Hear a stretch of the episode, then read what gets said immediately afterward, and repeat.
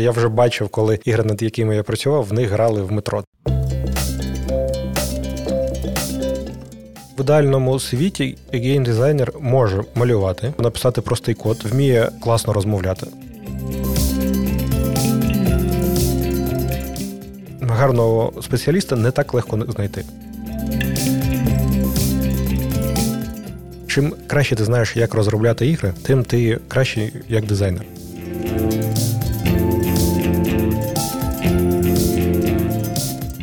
Привіт! Мене звати Тарас Жуков, і це другий сезон подкасту Де ти там робиш. Тут ми говоримо про нові професії, які з'явилися завдяки техрозвитку.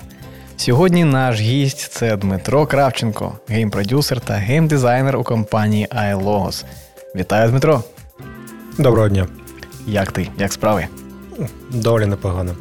Супер, супер. Це добре чути такий е, такий intention, такий такий бодрий настрій. І я хотів би тебе спитати перше і найголовніше питання: хто такий геймдизайнер? Е, це не просто відповісти на це питання. Коли мені мама питає, чим я займаюся, я не знаю, що їй відповісти. Я дизайнер. Це все, що я кажу будь-кому. Це, мабуть, найголовніше, що людина має знати про цю професію. Геймдизайнер робить все на проєкті. Якщо ти один на проєкті, ти робиш абсолютно все. Якщо у вас декілька, ну так, вже є деяка класифікація. Найголовніше, ти проєктуєш гру. Що б це не означало? Ти пишеш документацію, ти е, формуєш бачення цієї гри. Ну, якщо ти працюєш сам без продюсера, таке теж буває. Можна сказати, ти автор. Тобто, як я розумію, геймдизайнер це людина, ну, яка створює сенс гри.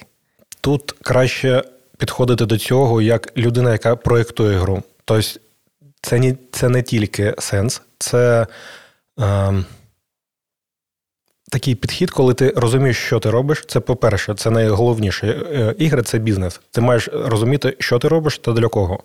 Е, якщо ви бажаєте отримати якийсь дохід, ти маєш знати, яку. Е, з якою аудиторією ти маєш працювати, та що вона любить. Сурово одразу в бізнес бух. Найчастіше питання: ти малюєш ігри? Ні. Геймдизайнери вони не малюють, вони не пишуть код, вони працюють з командою, вони багато розмовляють, вони багато розробляють документацію. В документації геймдизайнери роблять дуже багато креслень та якихось скетчів, малюнків, але це ніколи не те, що ну, це не те, що піде в гру. Це те, що пояснить, е, що гра має робити для команди. Це тобто така передача віжену. Так. Проєктна документація це, мабуть, найкраще, що можна тут сказати. Наче якийсь такий архітектор. Так, це архітектор. Я, до речі, маю архітектурний бекграунд. Mm, круто. Якщо казати а, вижимка професії геймдизайнера, що він має зробити, щоб гра з'явилася?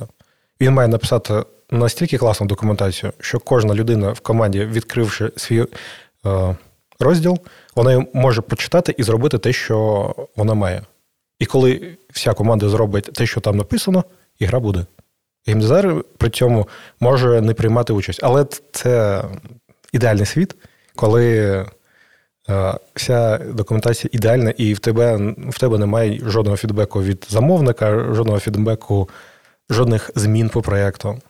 Таке буває насправді, але це рідкість.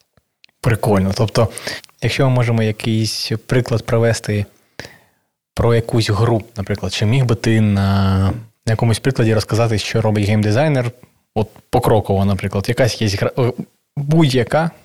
Наприклад, зараз ми можемо її видумати, чи якщо хочеш, ти можеш розказати про якусь гру, яку ти робив, якщо це окей. Впевнений, що є люди, які не знають, що таке геймдизайнер, що він робить, саме як виглядає ця концепція геймдизайну, придумування цієї гри, розписування цих елементів. Як це виглядає? А, Ну, я можу розказати про про свій досвід, який от щойно отримав. Круто. Це був, мабуть, найбільш правильний досвід з точки зору геймдизайну. А, Що перше? Є замовник, він каже: Я хочу гру.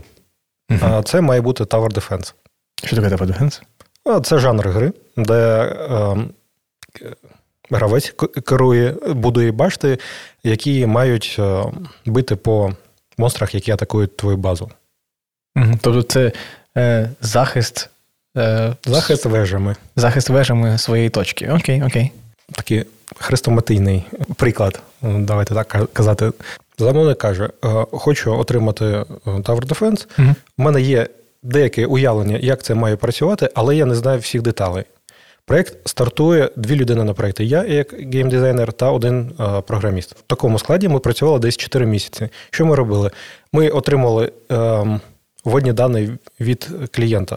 Я хочу, щоб там були монстри, там були башти, які я можу будувати, та деякі дерево технологій. Ну, я не можу будувати все від початку, і я маю зробити ще щось, щоб отримати доступ до найкрутіших веж.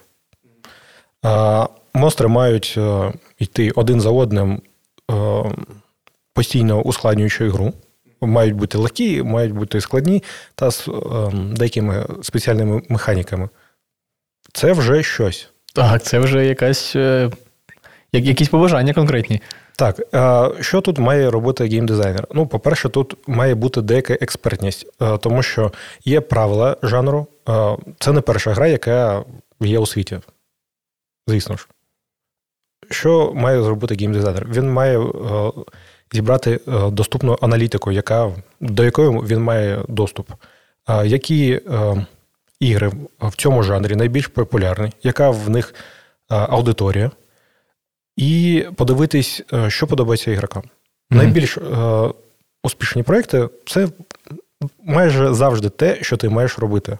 Ти на них дивишся і копіюєш один за одним намагаючись те, що ти скопіював, щоб воно відповідало замовнику, то, що він попросив тобі, тебе зробити. Виглядає так, наче замовник дає якісь свої побажання, а геймдизайнер, який виконує це замовлення, ем, дивиться на багато референсів та складає їх як пазл Лего такий поки це, ти це робиш, це поки що тільки в твоїй голові. Е, робота вона починається, коли ти формуєш е, і список, що має бути зроблено. Один за одним. З чого е, геймдизайнер має розуміти, з чого почати розробку гри.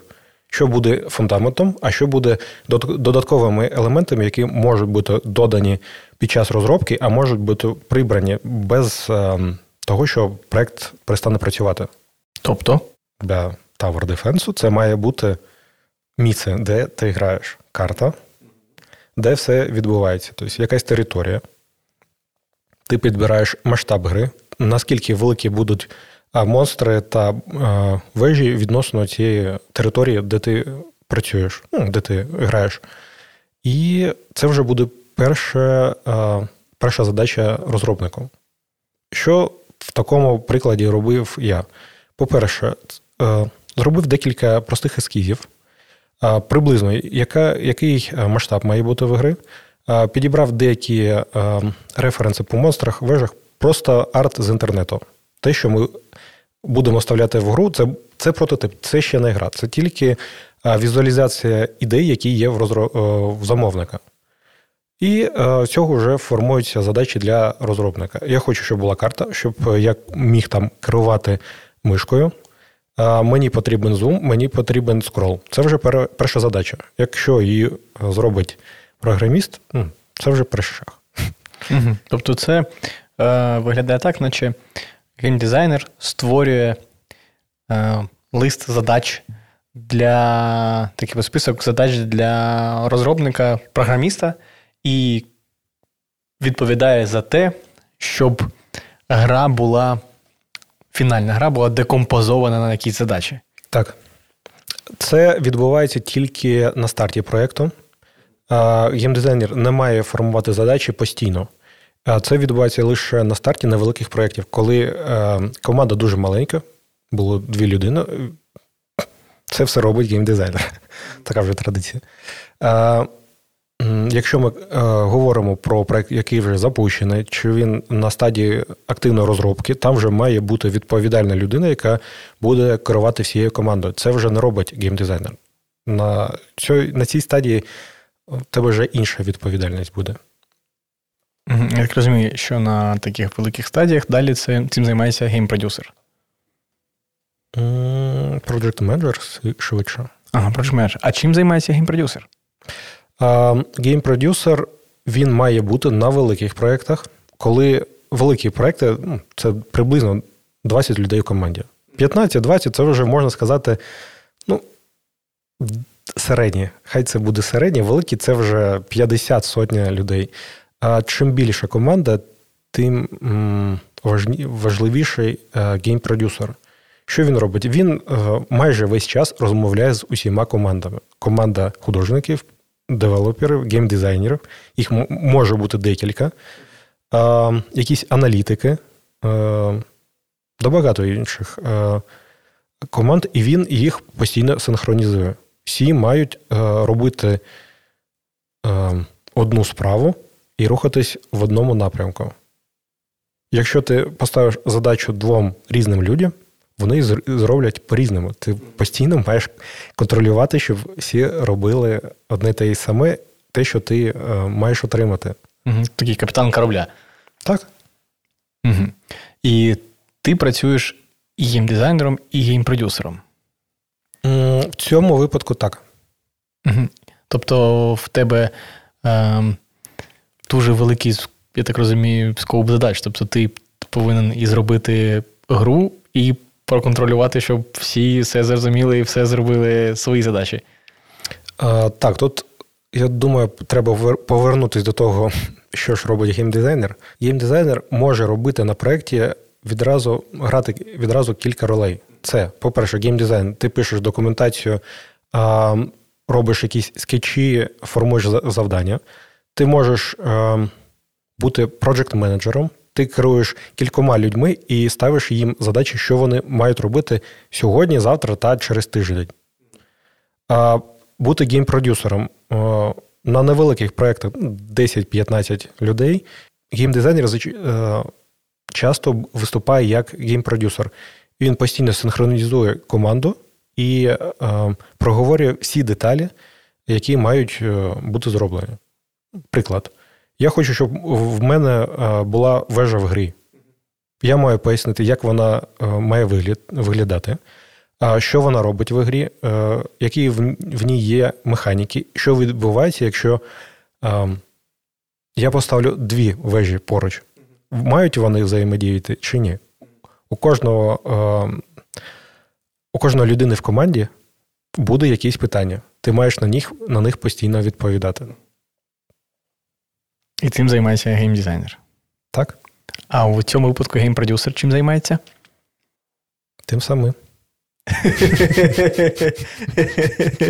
Тут е, треба дивитися на складність проєкту та на кількість людей в команді. Е, в ідеальному світі геймпродюсер займається бізнесом. Е, е геймпродюсер, е, його справжня робота починається, коли проект виходить е, в реліз. Коли е, починають грати е, гравці, це найбільш відповідальний етап для продюсера. Треба працювати з аналітикою, яка приходить по проєкту. Гра вийшла, пограли, подивилися. Складна, не складна, подобається, не подобається, що працює, що не працює, які проблеми виникають, що гравці потребують ще в грі. І він е, керує вже, куди вся команда буде направлена. Що вони будуть робити? Так виглядає, наче геймдизайнер повинен е, створити цікаву гру, а гейм-продюсер повинен створити гру, яка заробляє гроші. Так. Маючи такий великий досвід. Більше 12 років у, в індустрії, ти можеш поєднувати е, обидві частини обидвися профілі, ці профілі і створювати одночасно і ігри, і бізнес. Це дуже круто. Е, так, якість геймдизайнера, вона. Ну, як її можна обозначити? Чим краще ти знаєш, як розробляти ігри, які, з чого вони складаються, так як вони працюють, тим ти краще як дизайнер. Бо ти знаєш, що робити, щоб воно працювало. Тобто, це великий опрацьований досвід. В ідеальному світі геймдизайнер може малювати якісь е, скетчі, кольорові скетчі, це буде ідеально. Він може написати простий код, е, щоб зробити простий прототип. Це не фінальний, що піде е, е, гравцям, але це те, що можна буде показати команді чи замовнику. Він вміє класно розмовляти. Софт-скіли – це, мабуть, найбільш важливий е, скіл у геймдизайнера. Та ясність того, як ти доносиш е, свої думки. Угу. Якщо ти е, пишеш документацію, її ніхто не буде читати. Це треба постійно е, розуміти. Її будуть переглядати, дивитись на окремі частини, і це все, на що ти можеш розраховувати. Тому ти маєш бути дуже-дуже лаконічним, так, дуже лаконічним та зрозумілим і ем, в найменшу кількість тексту вкласти найбільшу кількість смислу. Прикольно. Прикольно, це така цікава ремарка, бо насправді в сучасному світі, мені здається, люди взагалі дуже мало читають. І якщо ми беремо якісь робочі документи, то я не думаю, що там щось дуже сильно відрізняється від е, звичайного е, сучасного світу. Але розуміння, що геймдизайнер повинен створити такий документ, який буде настільки лаконічним і зрозумілим, що навіть швидко прочитавши його, побачивши основні елементи, можна буде зрозуміти, що має на увазі геймдизайнер та яку концепцію він хоче передати. Так, це складна задача, мені здається. Ну, до речі, раніше ігри так і розроблялись. Е, на... І зараз я працюю з замовником, який має дуже великий досвід розробки ігор. Круто. Він починав з того, що він писав документацію, яка була там десь на 300-400 сторінок. Ого, 300 це це, він, це роман. Від... Так, ну він розробляв, розробляв її кілька місяців з командою. Він віддавав її команді розроб... розробників, і через кілька місяців він бачив перший результат. Це десь 90-ті. Написати роман так, так, так. Щоб потім чекати декілька місяців, як, щоб зрозуміти, як його ті люди зрозуміли. О, я так розумію, що. І його, е, те, що він розказував, те, що ти отримаєш пер, перший раз, воно looks like shit. Ну так, я не думаю, що є висока вірогідність того, що люди зрозуміють його з першого разу добре. Так, це дуже жорстко. А скажи мені, будь ласка, що найскладніше у роботі геймдизайнера? Е, це емоційна складова цієї професії. Найкраще, що може, е, чому може навчитись геймдизайнер, перш ніж спробувати ним стати, розвинути свої софт-скіли. Якщо ти вмієш розмовляти з людьми, розуміти їх, доносити свою думку, ну, в тебе буде набагато менше проблем, ніж могло би бути що є, ну скажімо так, не дуже цікаво у твоїй професії? Знаєте, таких моментів майже не було, але вони були все-таки на проєктах, які е, знаходяться на стадії підтримки. Тобто, це вже сталий проєкт, в нього нічого не буде мінятись, е, в нього є вже якийсь напрацьований графік релізів. Ти під кожний реліз е, робиш нові фічі.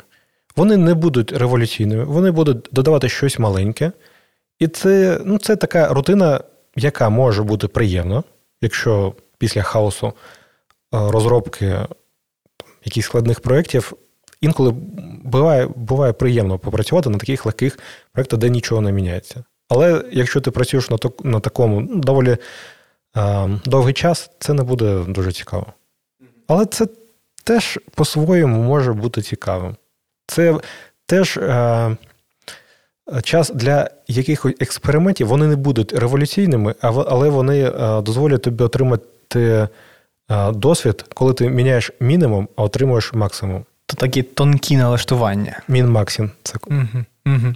Якби хтось з тих, хто зараз нас слухає, якщо ви зараз нас слухаєте, то обов'язково поставте вподобайку і, можливо, візьміть лінк на цей подкаст та відправте своєму другу чи подрузі, чому ні. Е, тож, якщо хтось, хто зараз слухає нас, хоче стати геймдизайнером, що б ти порадив? По-перше, грати в ігри, любити їх. Якщо ти не любиш ігри і не граєш, ну, немає сенсу. А, Вчитись дизайну будь-якому. А, Треба розуміти, як речі з'являються у цьому світі.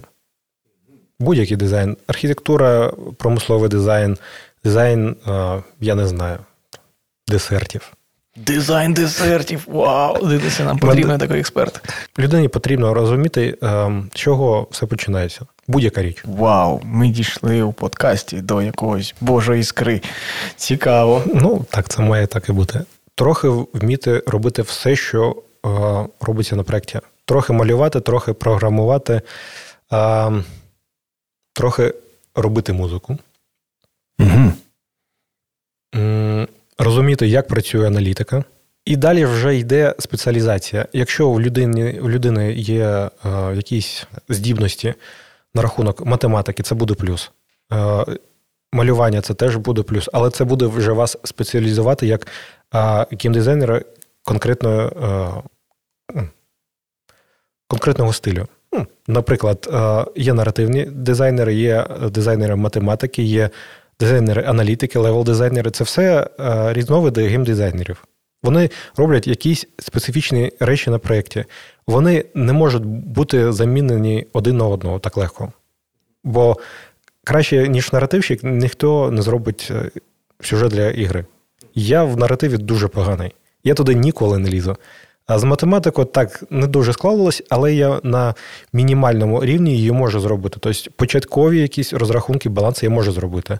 Якщо ми кажемо, розмовляємо про якийсь проект, який зав'язаний на дуже складні математичні моделі, я би е, шукав геймдизайнера, який на цьому спеціалізується. Будь-яка така е, здібність вам допоможе знайти роботу. Тобто, якщо ви ви хочете знайти ем, крутого, наприклад, дизайнера балансу, то мені здається, що фріланс це ваша історія.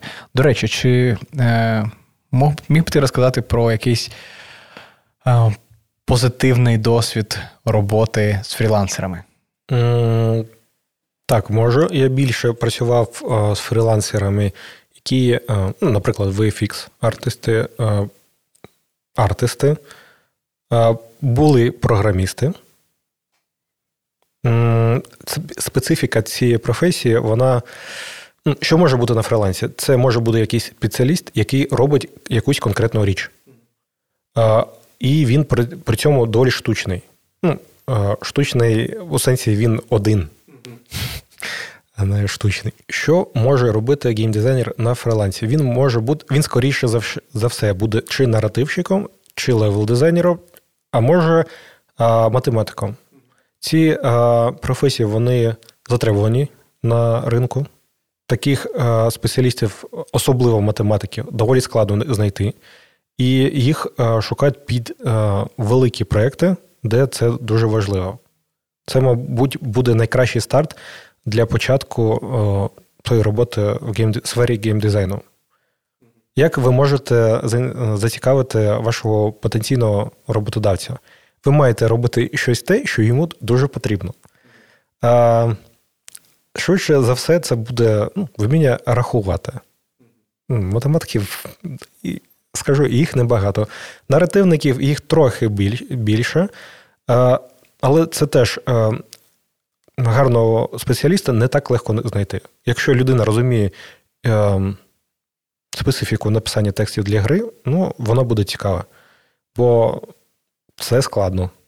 Вони будуть. Е, це складно. Просто. І левел-дизайнери. Е, кожен проєкт, ну, майже кожен, він потребує постійного. Ну, Якщо це проєкт на підтримці, він потребує постійного притоку нового свіжого контенту.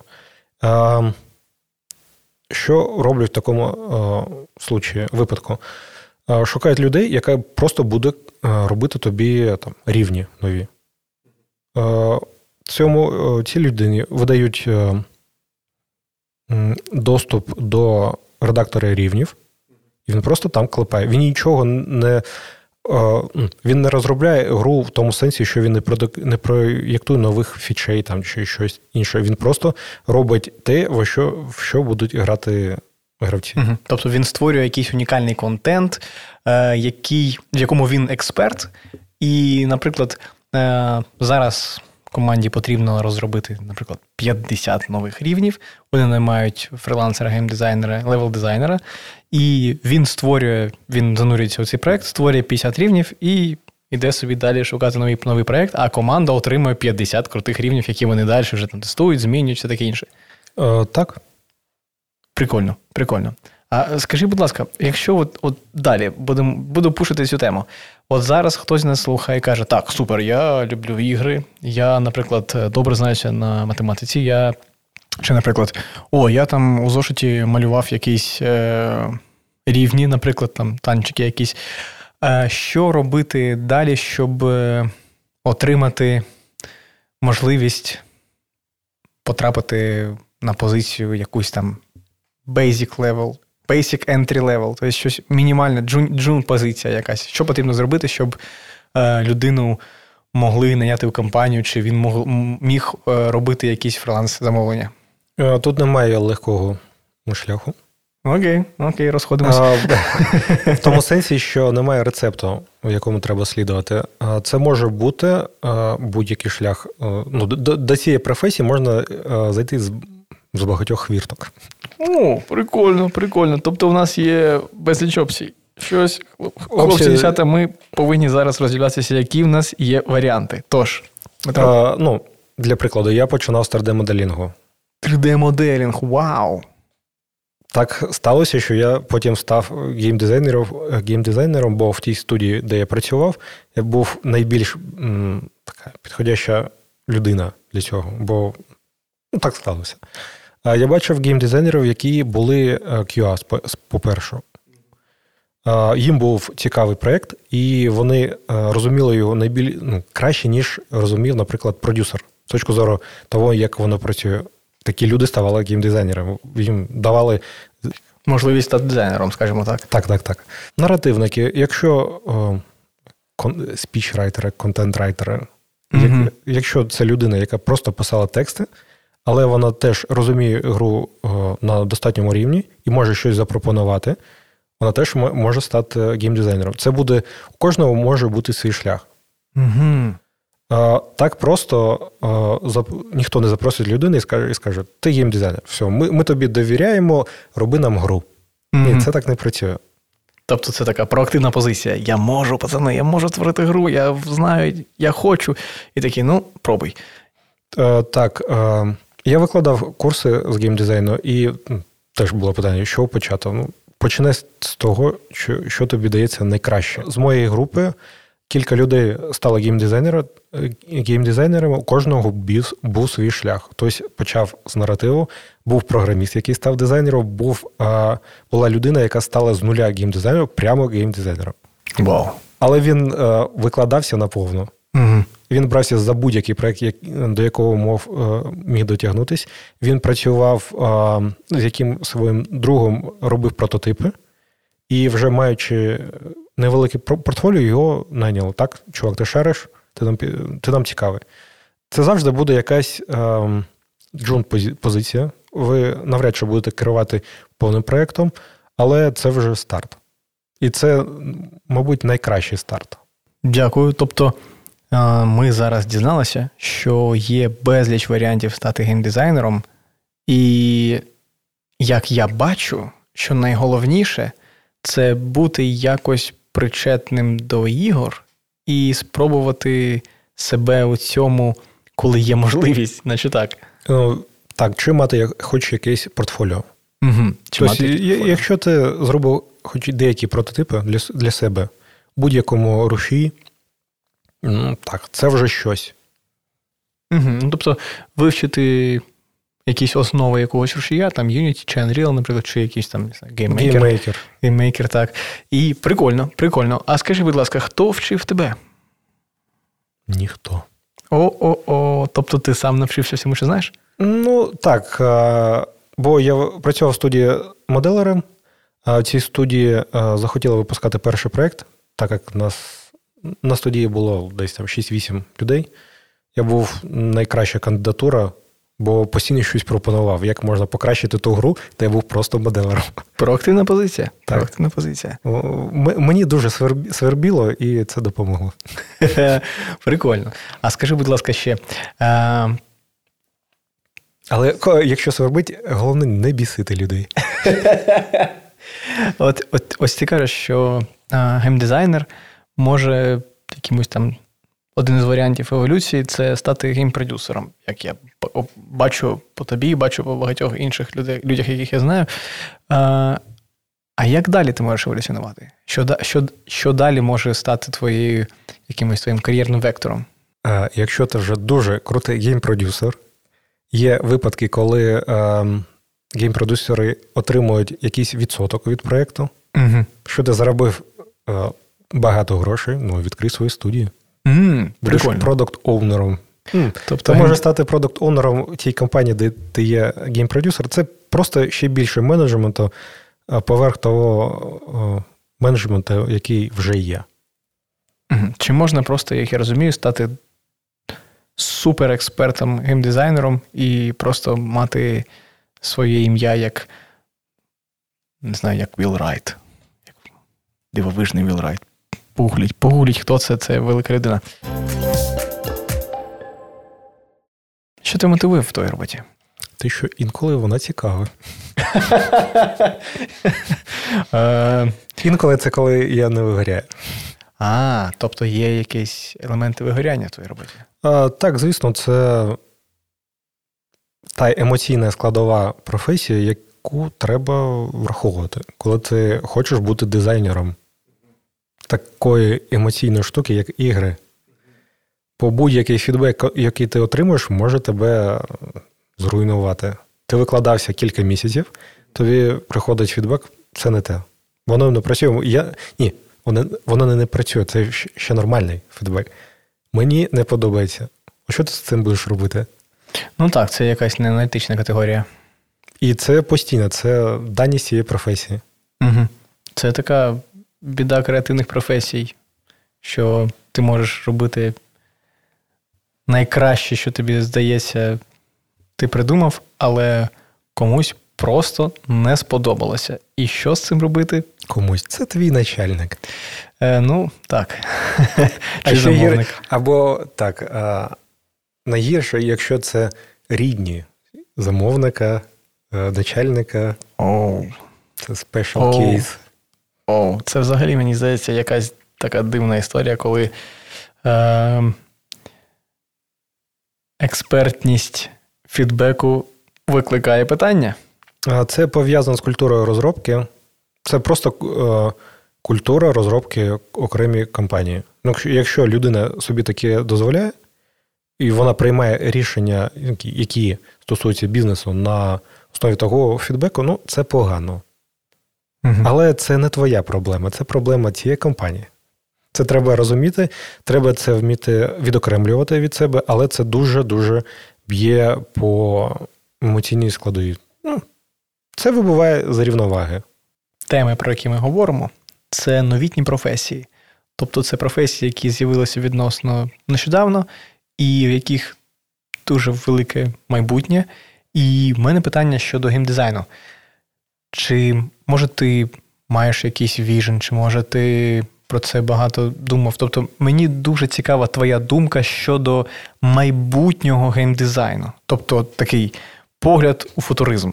Я не думаю, що ця професія сильно зміниться. Дизайнери всіх спеціальностей вони будуть їх будуть шукати на ринку завжди. Буде більше інструментів, якими можна користуватись, і вони будуть більш доступні. Всі дуже лякались на ці е, штучний інтелект, чат GPT, все інше, але це це справді е, просто інструмент, який допомагає. Е, ну, по-хорошому, це такий дуже advanced е, Google пошук. Угу. Тобто це додатковий інструмент, який може пришвидшити розробку, скажімо так. Він е, покриє деякі е, недоліки в твоїй експертності. Тобто, ти ти можеш знайти якусь інформацію швидше, вона буде більш об'ємна. Ну, Приклад. Які ігри найбільш успішні в конкретному жанрі? Отримав перелік, вибираєш, робиш висновки. Так, це допомагає. А якийсь арт, який ти можеш згенерувати, він просто допоможе тобі зробити прототип швидше. Інструменти прототипування вони теж стають більш доступні. Я я не вмію майже програмувати, але я вмію це робити на гейммейкері. Він став краще за останні півтора роки. Це ну, він став реально класним. Ну, примерно так. Тобто, це, це, це спосіб пришвидшити прототипування для того, щоб краще пояснити свою геймдизайнерську думку своїй команді чи замовнику. Mm, так, це інструменти, які допоможуть е, дістати потрібні відповіді на питання. Питань завжди багато. Угу. Хто швидше знайде відповідь, той кращий. Угу. І... Цікаво. Так. А от якщо ми вже почали говорити про всі інструменти, про е, штучний інтелект, е, як ти розвиваєшся у своїй сфері? Що б ти міг порадити, там, почитати, якісь там, може, курси, як геймдизайнеру продовжувати свій геймдизайнерський розвиток? І грати в ігри. Грати в ігри? Ну, це, звісно, це буде один а, інструмент, і він буде суб'єктивний дуже. Це буде твоя точка зору на якісь конкретні жанри. А, ти будеш грати тільки в те, що тобі подобається. Це нормально. Люди так працюють. Дивитись а, деконстракти. Є багато. Що таке деконстракти? Деконстракт це коли конкретну тему а, розбирають по поличках.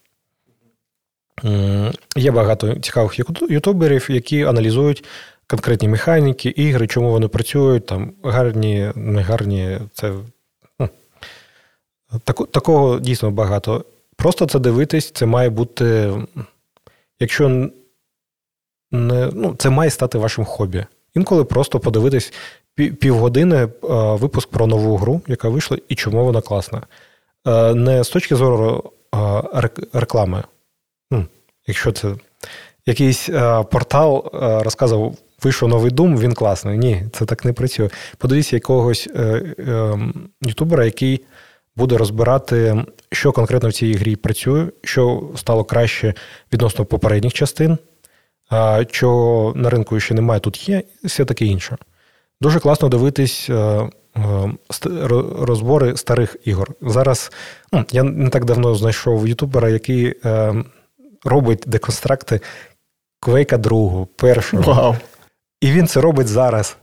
Вау! І він ну, це дуже цікаво подивитись, бо він е, розклад... по поличках е, розкладає всі механіки, які є, і е, порівнює їх з тим, що було на той час е, на ринку. І це, ну, ці ігри вони вже не настільки валідні і цікаві, як коли були колись. І ну, це теж цікавий досвід подивитись, як ринок міняється. А Якщо тебе це перестає цікаво, то треба задавати питання самого собі: вигорів, не вигорів, це, чи тим я займаюся чи ні. А, ну, Шлях у геймдизайнера він це така вилка. Або ти робиш більше ігор, тобі е, цікаві аспекти дизайну, е, жанрів, все таке інше, або ти йдеш в бізнес. Ти можеш бути головним дизайнером на великому проєкті, там під тисячу людей у команди, у команді, але ти ти будеш робити просто гру, щоб вона була цікава, щоб пушки цікаво стріляли, весело е, перемагати ворогів та все інше. Або ти йдеш в бізнес. Це вже продюсерство, продукт-оунерство та і все інше. Mm. Stay true or go wild. Окей, окей, цікаво. Ну, Це а... нормально які здібності в тебе є, туди йди. Е, Мені здається, що це виглядає, наче таке кредо. Е, Скажи, Дмитро, які, які в тебе найближчі професійні цілі, тим, чи, можливо, якісь професійні мрії? Що що б далі? Чим чим би ти хотів стати, коли виростеш? Я хотів би, щоб проект, який я випущу, його скопіювали. Вау. Такого ще не було, але е, я вже бачив, коли ігри, над якими я працював, в них грали в метро. Це було Вау. так. Це був невеличкий проєкт, але ну, я їхав на роботу. Люди грають кілька разів, бачив мою гру. Оце круто. Круто було, коли це був свіжий апдейт, і рівні, які тільки-тільки випустив, е, люди в них грали. Це плейтест, фрі плейтест. Блін, я навіть не можу уявити собі. Ти їдеш в метро, і людина грає. Можна ж підійти. Ви знаєте, е, я цей рівень зробив. Вау! Вообще прикольно. Так, це окреме задоволення. Ну, якось так. Йти в бізнес далі, ну, я ще, мабуть, не дозрів. Це доволі важко, і це знову ж це софт-скіли і е, вміння побудувати якусь довіру з тими людьми, е, якими ти працюєш. Так, я розумію, про що ти кажеш. Тобто, це така е, наступний рівень відповідальності, і це вже не тільки про створення цікавої гри, а це про створення працюючого бізнесу. Так, і це а, ще відповідальність перед командами, з якими ти працюєш. Ти вже менше дизайниш, ти вже більше. ну, Менеджер. Ти вже менеджер, ти більше хвилюєшся за людей, що вони роблять, як вони себе почувають, що їх цікавить, як дати їм вирости. Це вже такий people management більше. Ну, До такого дорости теж можна, але це треба мати хист та бажання. Круто, круто. Дякую тобі, Дмитро. Це було дуже дуже цікаво. Я нагадаю, що сьогоднішнім гостем епізоду був Дмитро Кравченко, гейм-продюсер та гейм-дизайнер у компанії iLogos.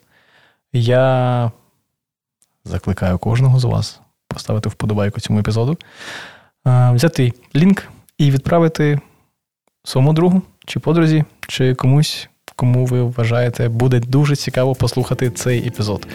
Дякую, Дмитро. Дякую вам. До зустрічі у наступному епізоді. Подкаст створена промприлад реновація у партнерстві з Urban Space Radio та Making Sense International у рамках програми Мріємо та діємо, що впроваджується за фінансової підтримки Агентства США з міжнародного розвитку USAID та виконується IREX у партнерстві з Making Sense International.